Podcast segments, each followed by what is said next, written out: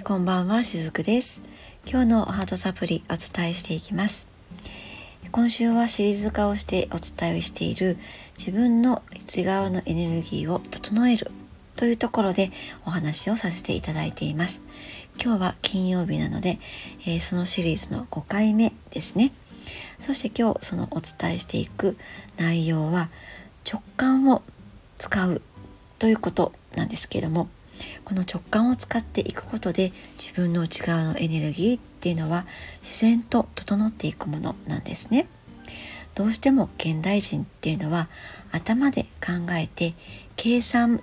してしまうんですよね。この計算っていうのをしてしまうと結局同じような計算高い人っていうのも呼び寄せてしまいますし、人間関係も打算に埋もれていったりもします。なんだかその人生は計算することで損をしなくなるっていうふうに考えている方もいらっしゃるかもしれないんですが、でも損をしないようにっていうふうにしている段階で、実は波動の中にはものすごい恐れのプロテクションが働いています。なので結局は損をするようなことにもなってしまうんですね。直感を使って生きること、それが自分の人生を豊かに楽しくするコツなんです。人間が自分というエネルギーをしっかりと使っていれば、本当にいざという時には直感が教えてくれます。そして行動を起こさせてくれます。この直感っていうのは、たとえ周りがそれに反対をしたとしても、状況が何も変わらないように見えたとしても、自分の中で何かがピンっていう風になったら、その通りにしたらいいんですね。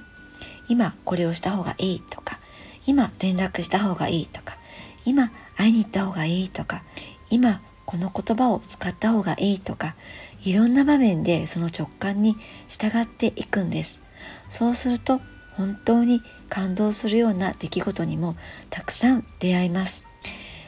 先ほどお伝えした損をしない生き方っていうのは、言い換えれば失敗しない生き方っていうことにもなるのではないでしょうか。でも本当は失敗しないことが幸せなのではなくって、結局はたくさんのいろんな経験をして、そして味わって自分を生きるっていうことが幸せなのではないかなって思っています。経験することこそが全て。感覚、感情の経験も含めて人生の経験なんですよね。経験すること、そして感じるように生きること。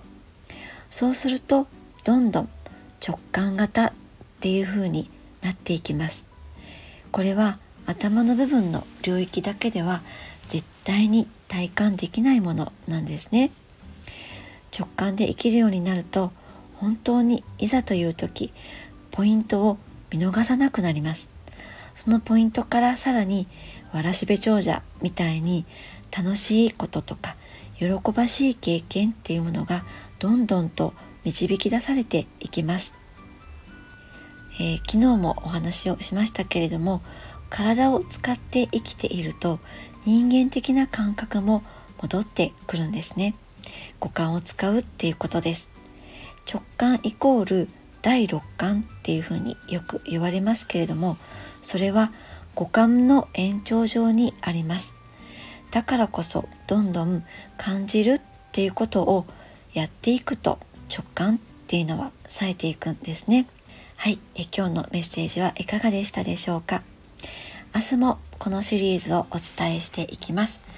今日も最後までお付き合いくださりありがとうございました。しずくでした。